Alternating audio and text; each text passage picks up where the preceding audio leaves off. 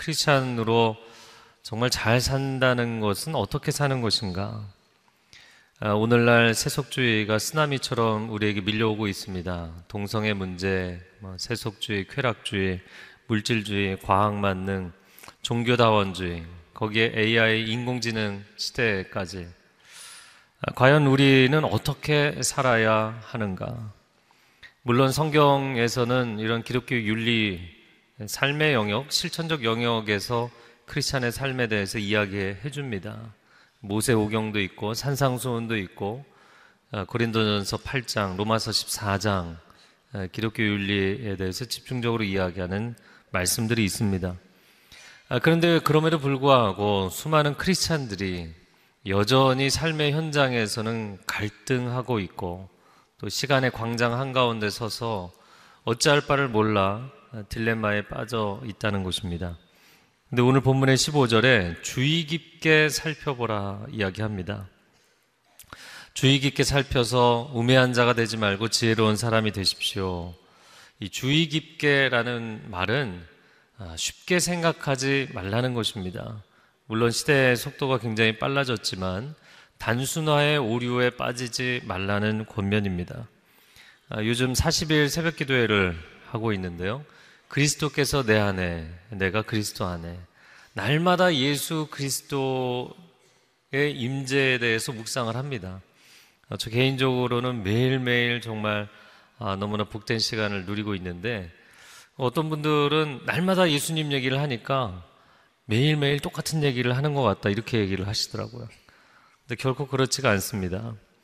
여러분 하나의 다이아몬드도 예, 아름다운 보석으로 연마하기 위해서 커팅을 하는데 기본적으로 수십 개, 쉬운 두 개, 쉬운 여섯 개 면을 가지고 있는 보석으로 탄생하는 것이죠. 신앙은 매우 단순 명쾌한 것이지만 심오하고 복잡한 것입니다. 단순화의 오류에 빠지지 않도록 하나님의 말씀의 깊이 가운데로 들어갈 필요가 있습니다. 그러면 사도 바울은 우리에게 아, 지혜로운 사람이 되십시오. 지혜로운 인생을 살아야 합니다. 그럼 어떻게 살라고 이야기를 하는 것인가? 16절 말씀 같이 읽겠습니다. 세월을 아끼십시오. 때가 악합니다. 세월을 아끼라. 우리가 쉽게 생각하면 시간을 아끼라는 뜻인가? 그럼 일을 막 급하게 서둘러서 빨리 하라는 것인가? 아니면 시간 사용의 효율성을 높이라는 것인가? 아, 보통 우리가 생각하는 시간을 아낀다는 것은 한정된 시간에 한정된 일을 할 때 그 일을 빨리 해치우고 나머지 시간은 좀 여유롭게 논다든지 그것을 시간을 아낀다고 생각하죠. 아, 그러나 현대인들은 일 처리의 효율성을 높인 결과 더 많은 여유를 얻게 된 것이 아니라 더 많이 분주해졌잖아요. 일을 굉장히 빨리 처리해 버리니까 이 빨리 처리된 일은 또 그 사람의 그 다음 사람에게 또 다른 빨리 일을 처리하도록 만들고 이것이 뭐 핑퐁으로 가속화돼서 이 현대 문명의 가속화를 멈출 수가 없습니다. 그러다가 결국에는 본질을 놓치는 경우가 참 많이 있습니다. 뭐 가령 이런 것이죠. 다 여러분 뭐 10년 전, 20년 전 이런 경험이 있을 텐데요. 예전에는 누군가에게 메시지를 보내고 싶을 때 어, 어느 편지지 했을까? 편지지 고르고 편지지가 없으면 또 가서 예쁜 편지지 적당한 편지지를 고르기도 하고 또 거기에 손글씨로 깨끗하게 써서 우표를 붙이고 주소를 쓰고 또 긴 거리를 내가 직접 걸어가서 우체국 우체통에 넣는 그 모든 그 시간의 과정을 통해서 그 사람을 그리워하고 정말 소통하고 싶은 이 갈망이 우리 마음 안에 충만해지는 그런 삶을 살았던 것이죠. 그런데 이제는 수많은 이메일과 SNS 메시지를 한순간에 뿌릴 수 있는 거예요. 이게 시간을 아끼는 것인가? 물론 타임 세이빙은 됐죠. 시간은 절약했는데 충만한 마음과 본질은 너무나 많이 잃어버린 삶을 살아가고 있는 것이 아닌가. 제가 오늘 나누고 싶은 것이 이것입니다. 시간을 죽이는 삶, 시간을 구원하는 삶. 아, 이런 표현을 써봤습니다. 우리가 보통 뭐, 시간이 그냥 뭐, 약속 시간까지 한두 시간 남는데, 시간을 어떻게 죽일까? killing time. 시간을 죽이는 삶이 있고, 오늘 본문의 말씀처럼 시간을 구원하는 삶이 있다는 것입니다. 그러면 시간을 구원하는 삶이 무엇인가? 단순히 막 열심히 공부하고 열심히 일하고 열심히 육아하고 그런 것을 의미하는가? 그게 아닙니다. 그렇게 살면 오히려 시간이 뒤틀어지는 경우가 많습니다. 학생들, 특별히 우리나라 학생들, 공부 자체가 즐겁다기보다는 합격이라는 목표, 성적이라는 목표를 위해서 날마다 죽은 것처럼 살아가야 되고, 직장인들은 실적과 월급이라는 목표를 위해서 늘 전쟁을 치르듯이 살아가야 됩니다. 또 부모들은 자식 성공이라는 목표를 위해서 정말 날마다 크레이지 모드로 미친 듯이 살아가야 되는 경우들이 얼마나 많은지. 그것은 시간을 세이빙, 시간을 구원하는 것이 아니라 시간을 죽이는 삶을 사는 것이죠. 왜냐하면 매 순간이 소중한 가치인데 너무나 무의미하게 잘못된 의미로 인생의 시간들을 허비하고 있기 때문이에요. 그럼 오늘 본문에서 이야기하는 세월을 아끼라는 뜻은 무엇인가? 아, 오늘 본문 16절에 세월이라는 단어가 헬라어로 카이로스라는 단어입니다. 많이 들어보셨을 거예요. 양적인 시간이 아닌 질적인 시간입니다.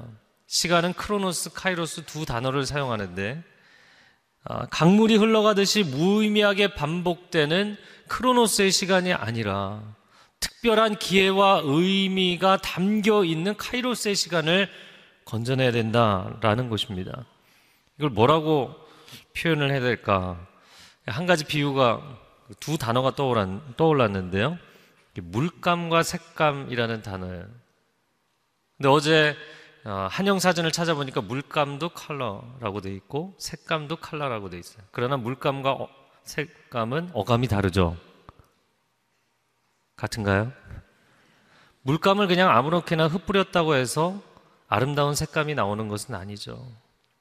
화가가 의도를 가지고 색깔을 아름답게 배치하고 마치 음을 아름답게 배열하는 것처럼 그때 아름다운 색감이 드러나게 되는 것이죠.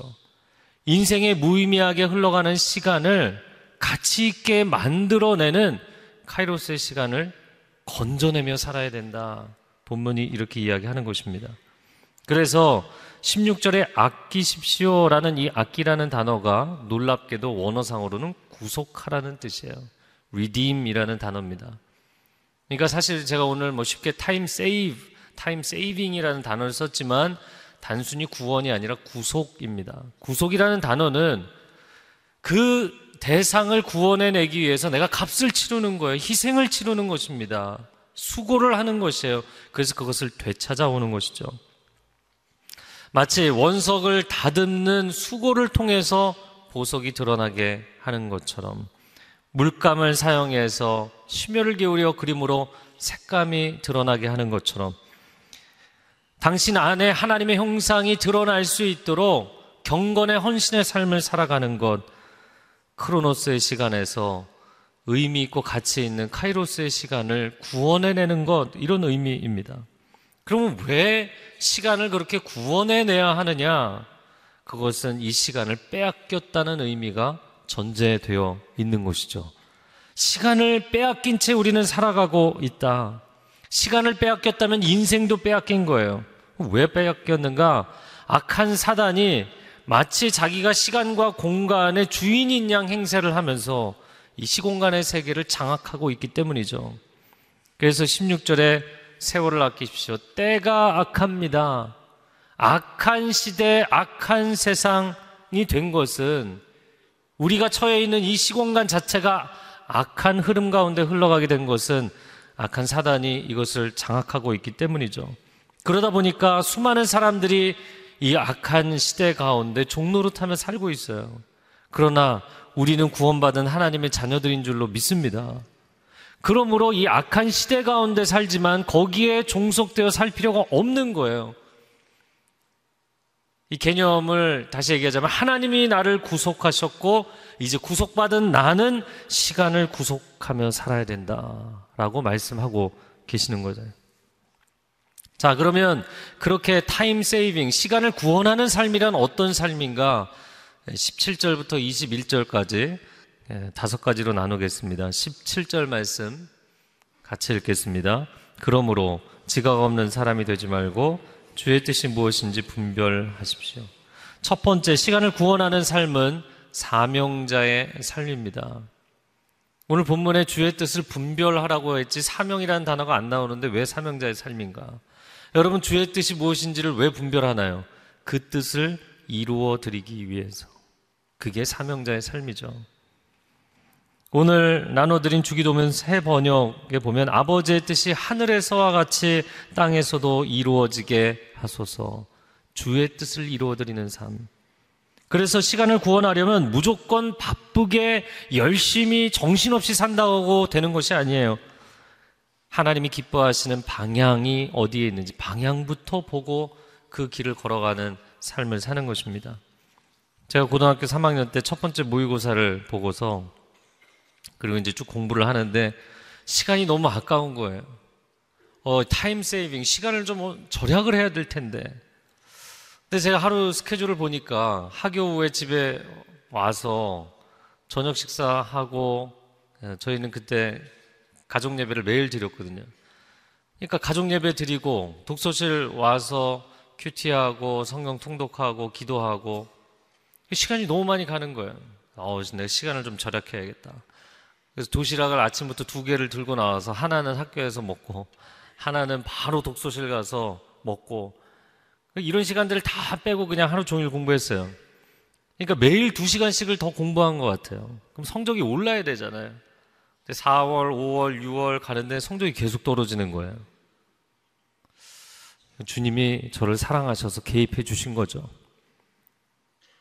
급기야는 제가 8월 말 방학이 끝날 즈음에 급성 맹장 수술을 하고 누워 있다가 9월 달에는 뭐 기운이 없으니까 가려하다가 시간 다 지나고 10월, 11월 배치고사 보고 이제 지원을 해야 되는데 그때는 뭐 어떻게 할 방법이 없잖아요. 그 두손 들고 주님 앞에 나와 회개하고 어, 그리고 하나님 제가 예배하는 삶 다시 회복하겠습니다.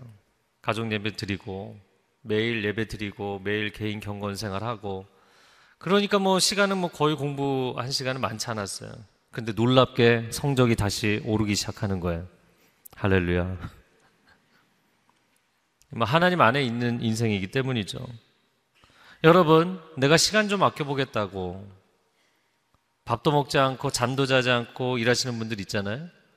그럼 당장의 단기간의 시간은 타임 세이빙을 할 수 있지만 장기간의 근본적인 시간, 자신의 수명은 단축되겠죠. 우리가 그런 결정을 할 때가 참 많다는 것입니다. 시간 좀 아껴보겠다고 예배를 포기하고 타협하고 하나님 앞에 엎드리진 시간을 제해버리고 그리고 막 달려가는 거예요. 시간을 아껴보겠다고 주유소에 들르지 않고 악셀레이트만 밟고 사는 거예요. 그렇게 살아가는 삶은 근본적인 본질적 가치가 있는 카이로스를 다 놓쳐버리는 인생을 사는 거예요. 여러분 2018년에 아침 첫 시간을 회복할 수 있기를 바랍니다. 큐티하고 첫 시간에 주님 앞에 머리를 숙이고 제가 어느 방향으로 가야겠습니까? 오늘 내가 만나는 사람, 오늘 내가 하는 일, 하나님의 뜻이 무엇입니까? 제 계획이 이루어지는 것이 아니라 주의 뜻이 하늘에서 이루어진 것처럼 오늘 저의 삶에도 이루어지게 하여 주옵소서. 이러한 고백으로 하루를 시작할 수 있기를 축복합니다. 그러면 일을 해치우는 것이 아니라 일이 사명의 차원이 되는 것이죠. 여러분, 우리의 직장 생활은 돈벌이가 아닙니다. 직장 생활은 경쟁이 아닙니다. 우리의 모든 일은 하나님의 부르심을 감당하는 사명인 줄로 믿습니다. 그렇게 살아야만 time killing이 아니라 time saving, 진정 가치 있는 시간을 건져내며 사는 것이죠. 사명자의 삶을 살면 하루하루가 보석처럼 빛나게 됩니다. 예수님의 생을 보십시오. 33년을 사셨는데 그 중에 3년 딱 공생애 사역하시고 3년 사역하시고 떠나셨어요. 하지만 그 짧은 3년 동안 매일같이 하나님의 뜻을 분별하시고 하나님의 뜻을 이루어드리는 삶을 사셨어요. 그리고는 그 3년을 통해서 온 인류의 역사를 뒤집어 놓으셨다고요. 만약에 우리가 갖고 있는 기준대로 아, 시간을 절약하며 사는 것. 여러분, 현대인들 뭐라고 생각하나요? 그냥 순식간에 급하게 일 해치우고 나머지 시간에 내가 개인 시간 보내고 노는 것. 만약에 그런 관점에서 그런 인생이 복된 인생이라고 본다면 예수님의 삶은 참 복이 없는 인생이었던 것이죠. 그냥 종일 주의 일을 했어요. 종일 주의 뜻을 이루기 위해 헌신하셨어요. 또한 우리가 생각하는 것처럼 내가 특별히 할 일이 없어도 일찍 인생의 일들 다 끝내놓고 노 보장이 되면 그냥 하염없이 오랜 세월 동안 장수하며 즐기며 사는 것. 만약 그런 관점에서 본다면 33년을 사셨던 예수님의 삶은 가장 박복한 삶이었던 것이죠. 근데 성경은 시간을 그런 관점으로 보지 않는다는 거예요. 사명의 관점, 카이로스의 관점으로 볼 때 성경은 인생의 시간을 반전으로 해석합니다. 베드로후서 3장 8절 말씀 같이 읽겠습니다. 주께는 하루가 천년 같고 천년이 하루 같다. 이게 무슨 뜻이냐면 단 하루를 살지라도 주님의 뜻을 이루어 드리는 삶을 사는 사람은 주께서 천년의 가치로 해석해 주실 것입니다. 그러나 그가 백수를 누리고 천수를 누린다 할지라도 주님의 뜻과 전혀 상관없는 인생을 산다면 카운트가 올라가지 않는 거예요. 나중에 주님 앞에 가봤더니 심지어 하루조차도 카운트가 안 돼 있는 거예요. 제가 군대를 카투사 있었는데 그 가끔가다 체력장 시험을 봅니다. 근데 저희는 푸시업, sit-up, two mile 어, 3.2km 달리기 했는데 푸시업 할 때 굉장히 밑에까지 내려가야 돼요. 양쪽 팔 끝에 팔꿈치가 평행이 돼야만 평행이 돼야만 하나로 카운트를 해줘요. 이게 적당하게 내려갔다 다시 올라가면 카운트 안 해줘요. 하나, 하나, 하나 계속 카운트가 올라가잖아요. 여러분, 우리가 인생을 살면서 주님의 뜻을 이루어드리는 인생이 아닌 그냥 내 개인적인 소원, 세상적인 기쁨을 이루는 인생을 사는 것, 무의미한 크로노스의 시간만 살고 있으면 카운트가 올라가지 않고 있다는 거예요. 내 인생을 가치 있고 의미 있는 인생으로 주님이 카운트해 주실 수 없다는 것입니다. 그래서 예수님은 단 하루를 사셔도 아버지의 뜻에 목숨을 걸고 그것을 이루어드리는 삶을 사셨던 것이죠. 오늘날 세상 사람들은 이런 삶을 사는 거예요. time killing and life saving. 시간은 그냥 대충 보내고 그런데 수명은 무조건 길었으면 좋겠고 사명은 없으면서 수명만 긴 인생이 마치 복된 인생인 것처럼 이야기합니다. 그러나 예수님은 정반대로 사셨어요. life killing and time saving. 오늘 영어 공부 많이 하죠. 자신의 생명은 내어주시면서도 정말 가치 있는 시간을 사셨어요. 사람을 살리고 영혼을 살리는 인생을 사셨어요. 우리도 예수님처럼 생명을 내주더라도 사명이 있고 가치가 있는 인생을 살아야 될 줄로 믿습니다. 자, 두 번째를 나누겠습니다. 18절 말씀 같이 읽습니다. 또한 술에 취하지 마십시오. 잘못하면 방탕에 빠지기 쉽습니다. 오히려 성령으로 충만하게 되십시오. 두 번째 시간을 구원하는 삶이란 영적인 삶입니다. 저희 큰아들이 네살때 교회에서 성경 암송 프로그램 하고 와서 암송해 줬던 첫 번째 구절이 바로 이 구절. 술 취하지 말라. 이는 방탕한 것이니 오직 성령의 충만을 받으라. 제가 그걸 딱 듣고 야, 집에 가서 아빠들 들으라고 이거 암송을 시켰나 보다. 그런데 어떤 분은 이 구절을 읽으면서 이렇게 얘기하는 거예요. 봐라, 취하지 말라고 했지. 어디 마시지 말라고 그랬냐. 성경을 자신의 세속적인 삶을 합리화시키기 위해서 아전인수격으로 해석하지 마십시오. 이 말씀의 진의가 무엇입니까? 육적인 삶이 아니라 영적인 삶을 살라는 것이죠. 육체를 깨우는 삶이 아니라 당신의 영혼을 깨우는 삶을 살라는 뜻이잖아요. 그 본의를 파악해야 되는 것이죠. 그래서 제가 이거 묵상하다 우리 많이 알고 계시는 우스갯소리가 생각이 났어요. 남편이 어느 날 책을 보다가 너무나 지혜로운 글귀를 읽고 아, 이거 아내하고 나누고 싶은 거예요. 그래서 아내에게 문자를 친 거죠. 여보, 세상에는 세 가지 소중한 금이 있대. 황금, 소금, 지금. 그럼 아내가 감동으로 답변할 줄 알았더니 그래, 그러면 나도 세 가지 소중한 걸 알려주마. 현금, 지금, 입금. 뭐 그 뒤에 또 애드에서 얘기가 더 길어져 가고 있더라고요. 그런 답변과 마찬가지죠. 지금 영적인 구조를 보고 영적인 삶에 헌신하라는 구조를 보고 대충 살아도 되겠네 라고 해석하는 사람은 전혀 엉뚱한 이야기를 하고 있는 것이죠. 그럼에도 불구하고 목사님 모르시는 소리입니다.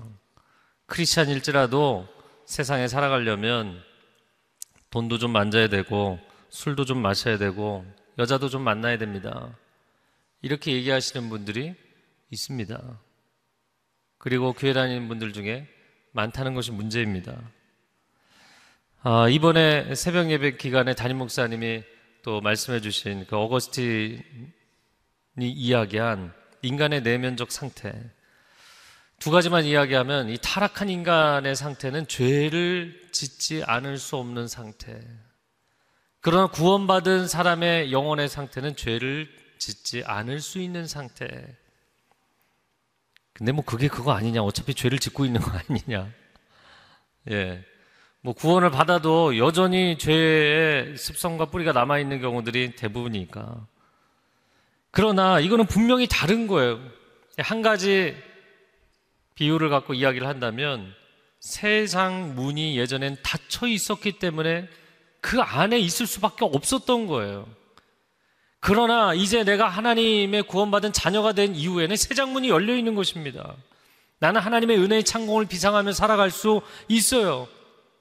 그러나 예전에 내가 먹던 물과 모이가 그리워서 새장 안에 들어갈 수 있죠.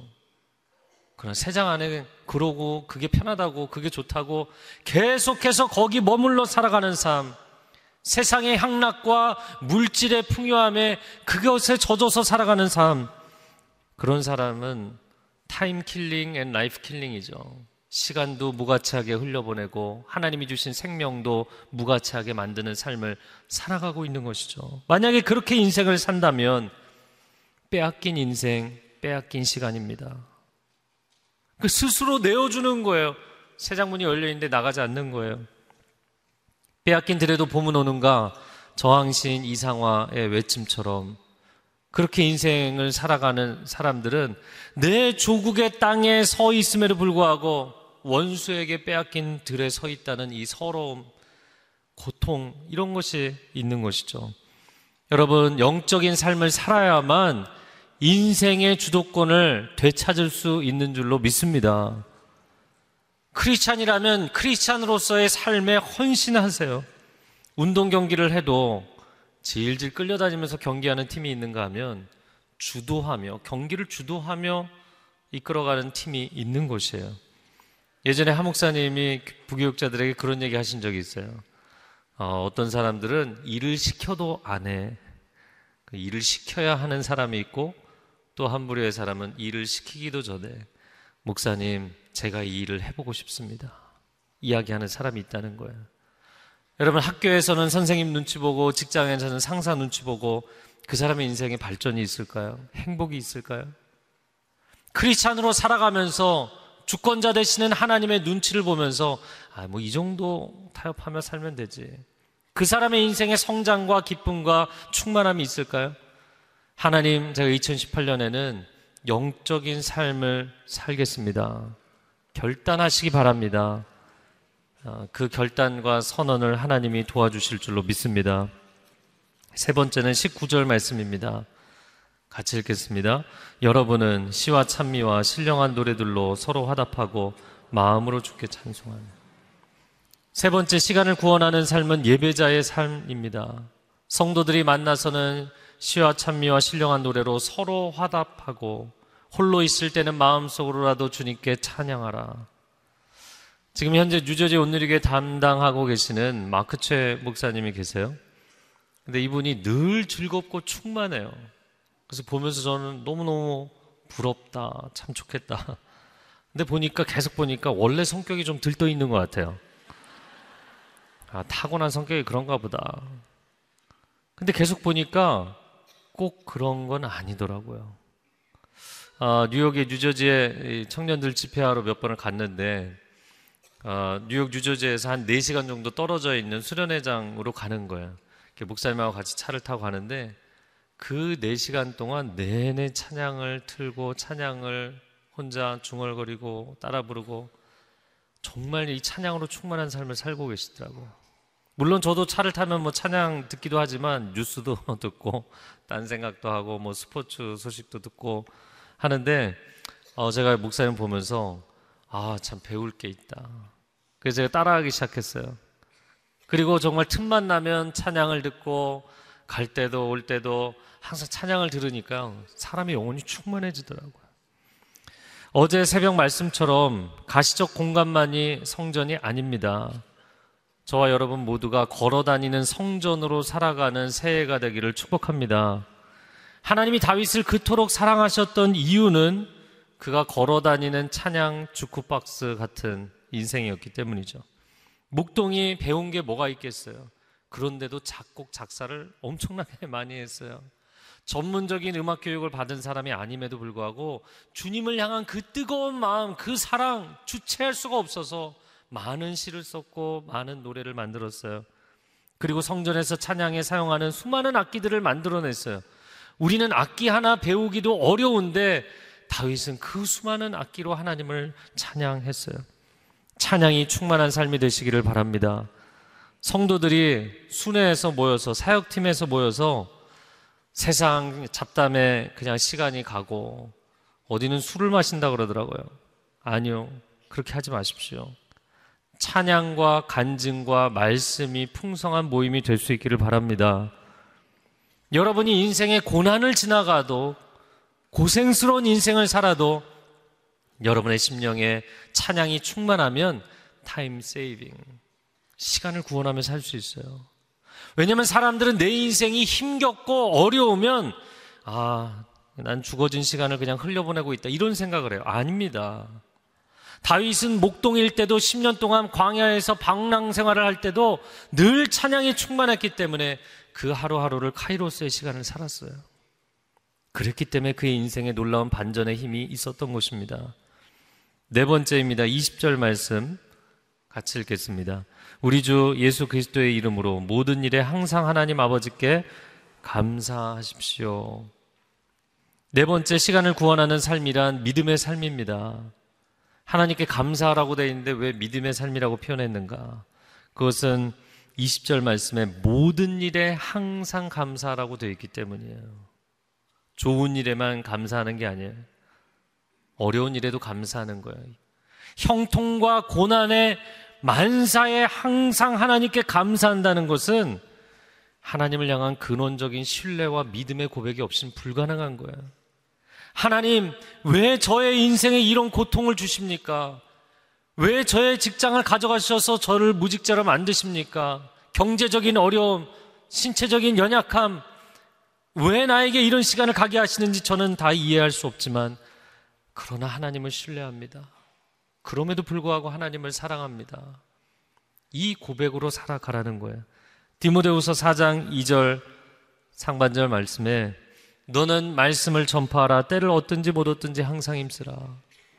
좋은 때이든지 안 좋은 때이든지 밝은 날이든 짓궂은 날이든 어떤 날이든 간에 하나님이 내게 주신 말씀의 씨앗을 들고 눈물을 흘리며 씨를 뿌리면 반드시 기쁨으로 단을 거두는 날이 오게 될 줄로 믿습니다. 내 인생을 향한 하나님의 선하신 섭리를 신뢰하며 믿음의 삶을 살아가라는 것이죠. 하나님 앞이 캄캄하고 보이지 않습니다. 미래를 알고 싶습니다. 제가 지금 너무나 힘들고 어려운데 제 인생의 그 다음 미래는 어떻게 되겠습니까? 미래를 알려주시면 제 인생이 평안해지고 좋아질 것 같습니다. 과연 그럴까요? 아니죠. 이건 제가 여러 번 예를 드렸어요. 예수님 예루살렘 올라가실 때 나 십자가 진다, 나 죽는다, 죽는다 세 번 얘기하셨잖아요. 근데 제자들은 다 들떠서 어 예수님 왕 되시면 우리도 한 자리 하겠다. 예수님의 미래에 대해서 아무도 감을 못 잡고 있었어요. 그런데 단 한 사람, 어 예수님 죽겠다. 이거 알았던 사람이 누구라고요? 가론 유다죠. 미래를 알았기 때문에 가론 유다는 배신했어요. 그런데 정반대로 예수님이 죽으실 것을 알고 향유 옥합을 깨뜨려서 부어드렸던 마리아는 미래를 알았기 때문에 헌신했어요. 미래를 아는 지식이 배신과 헌신을 가르는 것이 아닙니다. 오늘 내가 주님을 진실하게 사랑하는 사람이 내일 어떠한 일이 와도 주님을 사랑하는 것이고 오늘 내가 주님을 향해서 진정성이 없고 그냥 무의미한 크로노스의 시간을 사는 사람은 내일 인생에 안 좋은 일이 오면 당장이라도 짐 싸들고 주님을 떠나는 거예요. 오늘 오직 하나님 한 분만 의지하고 감사하고 사랑하는 삶, 하나님을 그렇게 신뢰하는 인생이 되시기를 축복합니다. 다섯 번째 21절 말씀 같이 읽겠습니다. 그리스도를 경외함으로 서로 복종하십시오. 그리고 나서 우리가 잘 아는 아내와 남편 서로 사랑하고 순종하십시오. 아름다운 공동체 세우십시오. 이야기가 나옵니다. 다섯 번째 시간을 구원하는 삶이란 사랑하는 삶이다. 어, 오늘 21절에 서로 복종하라 되어 있는데 왜 사랑하는 삶이라고 표현했는가? 제가 뒷부분 설명을 드렸고 그리고 이것은 단순히 서로 예의를 지키라는 것이 아니라 사람을 소중하게 여기라는 거예요. 하나님이 내 곁에 보내주신 사람, 내 가족, 이웃, 믿음의 동역자들 하루하루 소중하게 최선의 사랑과 교제를 나누라는 이야기입니다. 아, 지난 주말에 시드니 온누리교회 임직식 장로 장립식이 있어서 제가 지난 주말 아, 여기를 빠졌습니다. 그런데 비행기를 타고 돌아오면서 아, 한국에는 개봉되지 않은 영화를 하나 봤는데 Realive라는 영화였어요. 그 두 가지 의미인데 어, 사람을 다시 살아나게 한다. 그 냉동인간 재생에 대한 이야기예요. 그 또 한 가지는 real life. 진짜 산다는 게 무엇이냐에 대한 이야기예요. 주인공 마크 절비스라는 사람은 30대에 촉망받는 예술가였어요. 그런데 의사가 암 진단을 하고 1년을 선고합니다. 1년 남았다. 그가 굉장히 많은 고민을 하다가 치료를 선택하는 것이 아니라 냉동 인간이 되기로 선택하죠. 그래서 자신의 친한 친구들을 불러서 정말 그 마지막 시간들을 친밀하게 최선을 다해서 서로 교제하고 기쁨을 나누고 사랑을 나눕니다. 그리고는 자살을 해요. 왜냐하면 더 자기의 신체 컨디션이 안 좋아지기 전에 최대한 좋은 컨디션에서 자기 자신을 냉동시키는 거죠.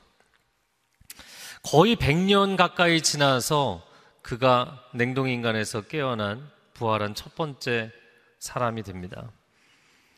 그런데 놀랍게도 그 어렵게 인생의 시간을 연장받았는데 그러니까 100년 뒤에는 그런 설정이에요. 아, 그가 갖고 있었던 암을 쉽게 치료할 수 있는 의료, 의학적인, 의료적인 기술이 많이 진보하고 발전해 있었던 거예요. 그래서 그걸 쉽게 해결하고 이 사람을 냉동 상태에서 깨어나게 했다라는 것이죠. 그런데 그렇게 얻은 생명, 그렇게 얻은 인생의 연장된 시간, 영화의 마지막 부분에 허무한 이야기가 나와요. 주인공이 나를 다시 죽게 해달라고. 이 무슨 의미인가? 왜냐하면 그가 깨달은 것은 무조건 무의미한 크로노스의 시간이 연장된다고 해서 이 인생이 같이 있어지는 것이 아니라 내 곁에 사랑하는 이들과 함께하는 시간이 소중하다는 것. 100년 뒤에 깨어나 보니까 아무도 없잖아요. 무조건 시간의 양이 주어진다고 해서 같이 있는 시간이 되는 것은 아니죠. 그리고 한 가지 그가 더 깨달은 것은 마지막 시간이 가까운 것을 알고 친구들과 연인과 가족과 그 마지막에 쏟아부었던 그 사랑의 나눔의 시간이 너무나 소중하고 같이 있었다는 걸 깨닫게 된 거예요. 마냥 하염없이 생물학적 시간이 주어진다고 해서 그것이 인생을 같이 있게 해주는 것이 아니다. 베드로전서 4장 7절과 8절 말씀을 읽어보겠습니다. 만물의 마지막이 가까이 왔으니 무엇보다도 뜨겁게 서로 사랑할지니라. 여러분 서로 사랑하며 사십시오. 인생의 가장 소중한 가치는 사랑입니다.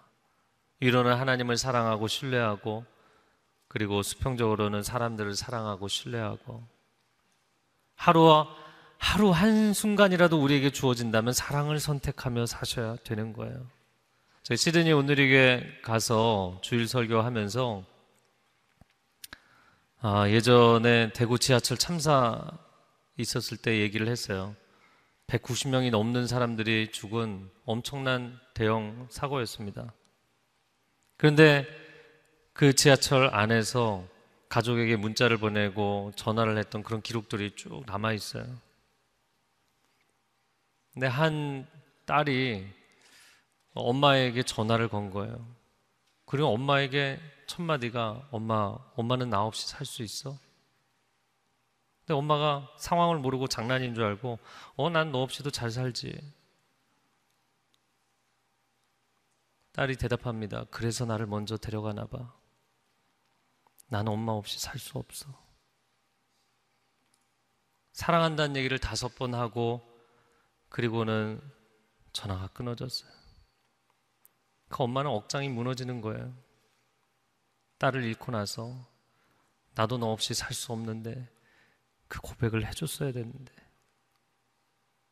여러분, 하루 한 날을 살아도 사랑하며 살아야 되는데 왜 그렇게 싸우며 다투며 사는지. 인생의 시간 하염없이 주어지지 않습니다. 인생의 시간을 구원하며 사십시오. 하나님 사랑하며 사시고 가족을 사랑하며 사십시오.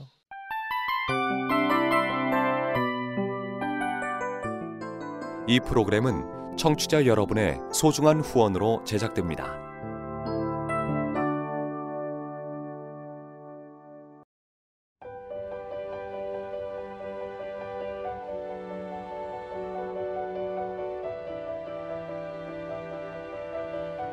세상에는 수많은 교회들이 있지만 더 깊이 있는 말씀 강해를 찾기 위해 크기로만 교회를 선정하지 않습니다. 보다 좋은 영적 콘텐츠를 더 많이 나누기 위해 방송비를 받지 않습니다. 1년 365일 복음만 전하고 싶어서 우리는 광고를 하지 않습니다. 온누리의 복음을 땅끝까지. CGN TV와 함께 땅끝 성교사가 되주세요